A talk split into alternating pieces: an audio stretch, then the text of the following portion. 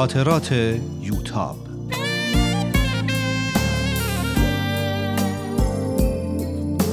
اثری از روحیه فنایان.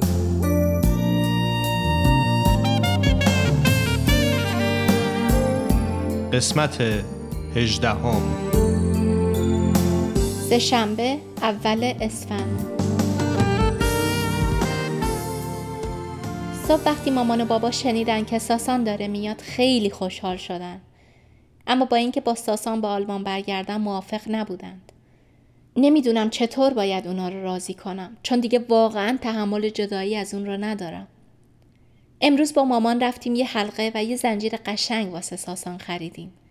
می‌دونم که به علت هزینه های سرسام‌آور بیمارستان و آزمایشات مختلف پدر در وضعیت مالی خوبی نیست. این بود که می‌خواستم یه حلقه ساده بخرم.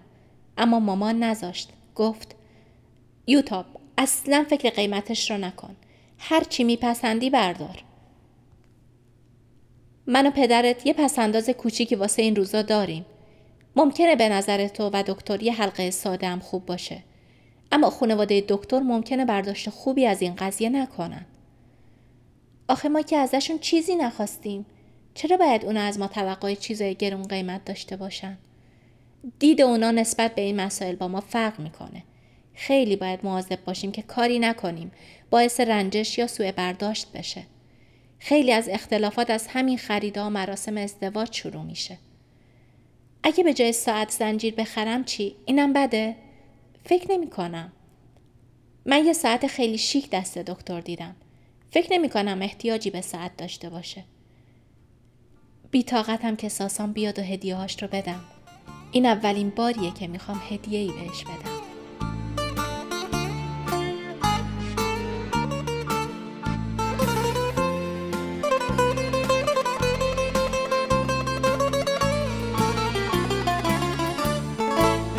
چهارشنبه دو اسفند مامان و امه میترا اصرار داشتن که با آرایشگاه برم و دستی به سر و صورتم بکشم. بالاخره رفتیم. اما انقدر تو کار آرایشگر دخالت کردم که از دستم کلافه شد. نمی‌خواستم خیلی فرق کنم. بالاخره من راضی بیرون اومدم ولی فکر نمی کنم آرایشگر دفعه دیگه منو راه بده. می‌خواستن یه مانتوی جدید هم بخرم. اما من همون مانتویی رو که ساسان هدیه داده میپوشم. می‌دونم که اینطوری خوشحال میشه. تازه ساعت هفت شبه. تا ساعت دوازده که باید به طرف فرودگاه حرکت کنیم پنج ساعت باقی مونده. استراب دلشوره دارم. خدا کنه به سلامت برسه.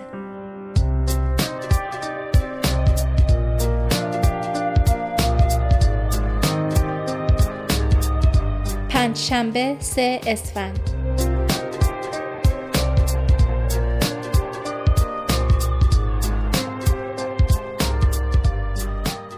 دیشب به فرودگاه که رسیدیم دیدیم خانواده ساسان همه اونجان خیلی بودن. به غیر از خواهرای ساسان و خانواده هاشون چند خانواده دیگه از فامیلاشون هم اونجا بودن. همه چادر سر کرده بودن. من و مامان و امه میترا زندای شیده بین اونا مثل نخود توی آش بودیم. حاج خانم همین که منو دید دستم رو گرفت و به طرف فامیلاشون برد و به همه معرفی کرد. یوتاب خانم عروسم. احساس می کردم که بعضیاشون بخصوص یه دختر جوان که دختر امه ساسان می شد زیاد از دیدن من راضی نیستن. اما حاج خانم برعکس تا می‌تونست از من جلوی امه و دختر امه ساسان تعریف کرد. شاید نمی‌دونست داره چه آشی واسم میپزه. فهمیدم که شوهر محتاب پسر امه ساسان و برادر همین دختره. خوبیه این معرفه این بود که بالاخره وقت گذشت و هواپیمای ساسان وارد فرودگاه شد.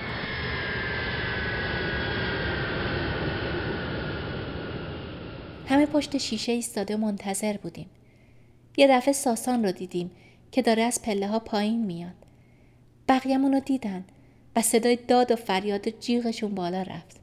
ساسان به طرف ما نگاه کرد و دنبال کسی میگشت. دسته گل کوچکی رو که واسش آورده بودم بالا بردم و تکون دادم. منو دید. و با دست واسم بوسه فرستاد. از خجالت داغ شدم.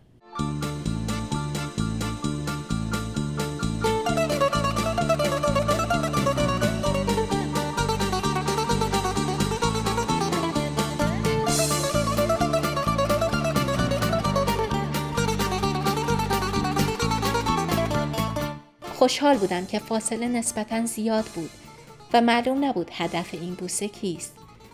بالاخره مراسم گمرکی تموم شد و نیم ساعت در محوطه فرودگاه به ملاقات گذشت. کم کم هر کس به طرف ماشین خودش می‌رفت که ساسان منو صدا زد. از میون همه دستگلا فقط دستگل منو تو دست داشت. یوتاب نری ها من هنوز ندیدمت. تو با ماشین من بیا. ماشین من و علی رضا شوهر خواهرم واسم آورده. می‌دونستم که پدر و مادرم اجازه همچین کاری رو به من نمیدن. ولی نمی‌خواستم ساسان رو هم ناراحت کنم. میشه سهرابم بیاد؟ از شب خواستگاری که فهمیده ماشینت بنزه از من قول گرفته که یه بار سوار بشه. رنجش رو تو نگاهش دیدم و تصمیم گرفتم حقیقت رو بگم. به من اجازه نمیدن تنها بیام. اینجا ایرانه. چند لحظه مکس کرد و سهراب رو صدا زد. سهراب جان کجا میری؟ بیا من میرسونمت. یوتاب رو هم با خودمون می‌بریم. تکرار کردم. یوتاب رو هم با خودمون می‌بریم. خندید. خب اینجا ایرانه دیگه. سه نفری به طرف پارکینگ به راه افتادیم. سهراب از دیدن ماشین ساسان خیلی به هیجان اومده بود. اینه چقدر قشنگه تا حالا این مدلیش رو ندیده بودم. اینو چند سال پیش خودم از آلمان آوردم. خیلی ها می‌خواستن ازم بخرن. ولی نمیفروشمش. شما پسرا بزرگم که میشین هنوز می‌خواین ماشین بازی کنین.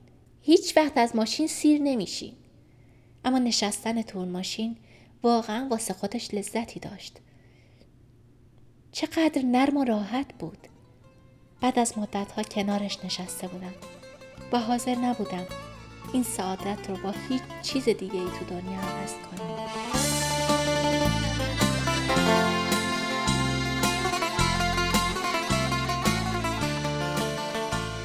چند دقیقه به سکوت گذشت ساسان پرسید یادت یه بار می‌گفتی من و تو عقاید مختلفی داریم و هدفامون توی زندگی یکی نیست هیچ وقت نشد که بیشتر واسم توضیح بدی موقعی که تازه به آلمان برگشته بودم خیلی درباره این جملت فکر می کردم.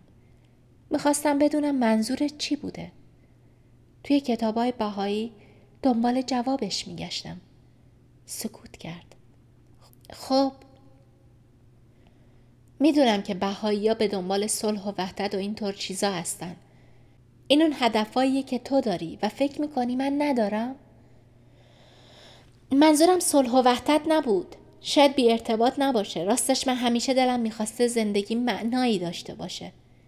نمی‌خوام زندگیم یه زندگی معمولی مورچوار برای رسیدن به آب و دونه باشه. حیفه که عمر آدم برای چیزای پیش با افتاده و بی ارزش هدر بره. حضرت عبدالبها میفرمایند حیات انسان خیلی عزیز است. انسان باید این حیات عزیز را در امری عظیم صرف نماید.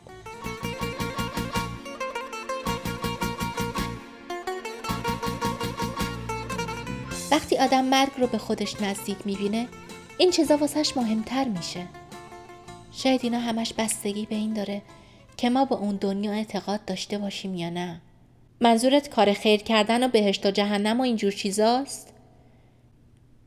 نه به این شکل اعتقاد به اینه که حیات ما با مردن ما تموم نمیشه و به این دنیا محدود نیست و ما یه سیر تکاملی رو داریم به طرف خدا طی می‌کنیم حیات ما در این دنیا مرحله در سیر تکاملیه. فرصتیه برای رشد و تکامل بیشتر. سهراب گفت تو هم نصف شبی درباره چه چیزایی صحبت می‌کنی آدم وحشت برش میداره. ساسان خندید و گفت پس تو ترسناکش رو نشنیدی. جریان قهر و غضب خدا و آتیش و مار و اقرب این چیزا رو من تو بچگی خیلی شنیدم. تو بچگی هر کاری می‌کردیم سر از جهنم در می آوردیم. برای کتککاری، خندیدن شب عزاداری، رقصیدن، آرش کردن خواهرام، گوش نکردن به حرف حاج و خیلی چیزای دیگه. منظور من اینا نیست. منظورم اینه که این زندگی رو فرصتی برای رشد و تکامل بدونیم و هدرش ندیم. یه کار مهمی بکنیم. یه امر عظیمی. مثل چی؟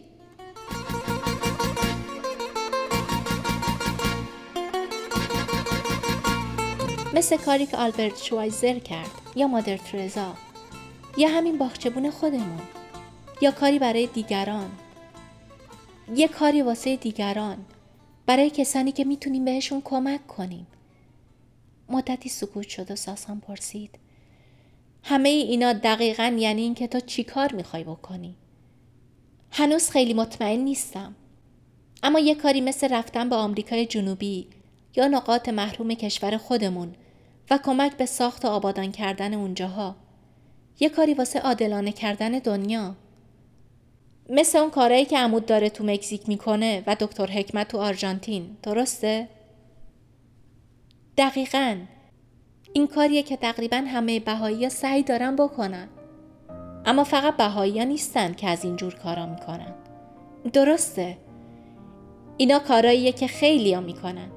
همه اونایی که می‌خوان یه کار با ارزشی بکنن. یه امر عظیمی. ساسان یه جمله آلمانی گفت که فکر کنم معنیش این بود که فهمیدم و به فارسی ادامه داد جالبه باید دربارش فکر کنم مدتی به سکوت گذشت. موسیقی ملایمی که پخش می‌شد فضای ماشین رو پر کرده بود.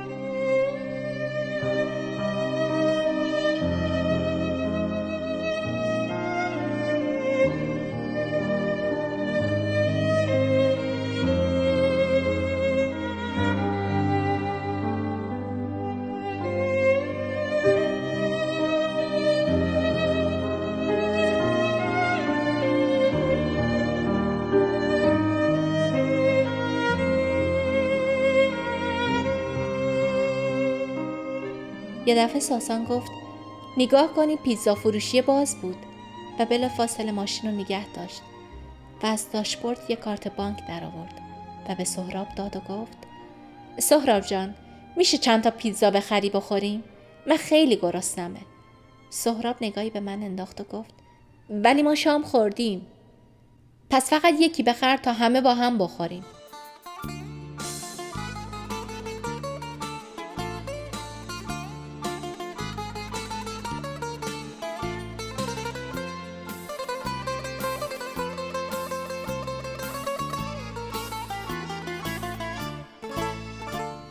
سهراب رفت و ساسان یه جعبه کوچیک قشنگ از جیبش در آورد. یه حلقه بود. دستم رو گرفت و حلقه رو تو انگشتم کرد. اندازه است؟ آره درست اندازه است. وای چقدر قشنگه.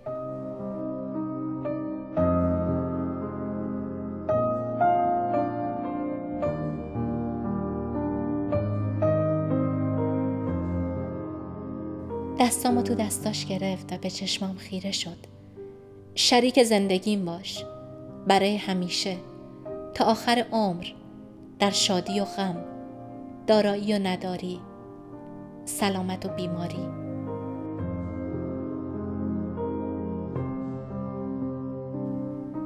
به چشماش خیره شده بودم.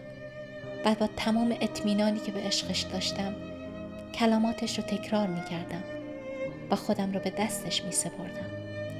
برای همیشه تا آخر عمر در شادی و خم دارایی و نداری سلامت و بیماری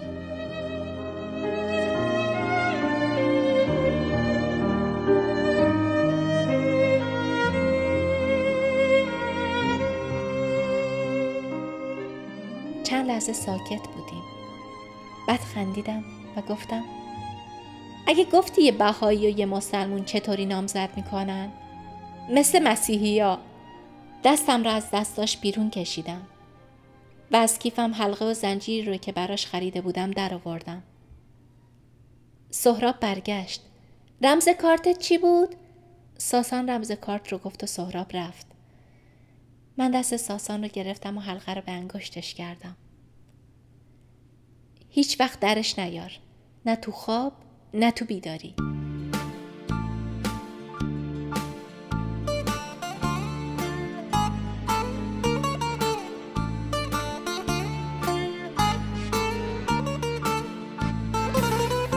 ساسان به منو به حلقه نگاه می‌کرد. ممنونم عزیزم.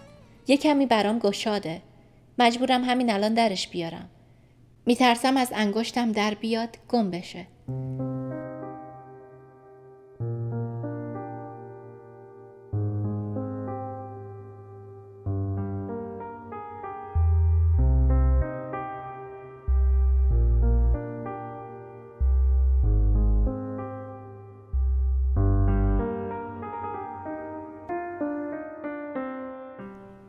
مثل همیشه که افکارم رو می‌خوند گفت. ناراحت نشو.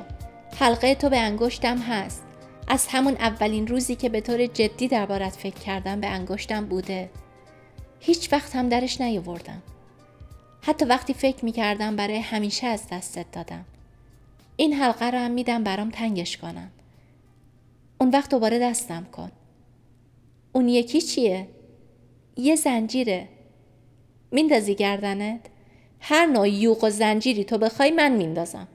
بیا خودت بنداز گردنم.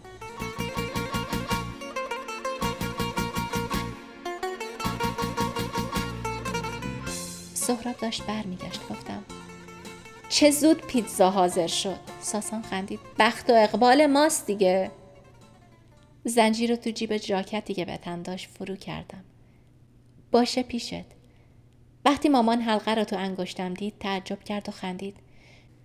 شما جوونا نمی‌دونم چرا همیشه هولین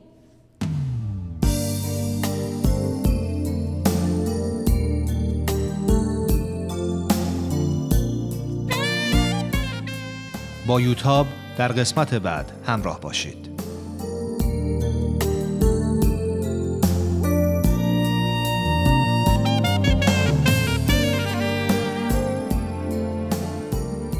مجموعه با همکاری تولیدات رسانی پارسی و مؤسسه فرهنگی تصویر رویا تهیه شده است.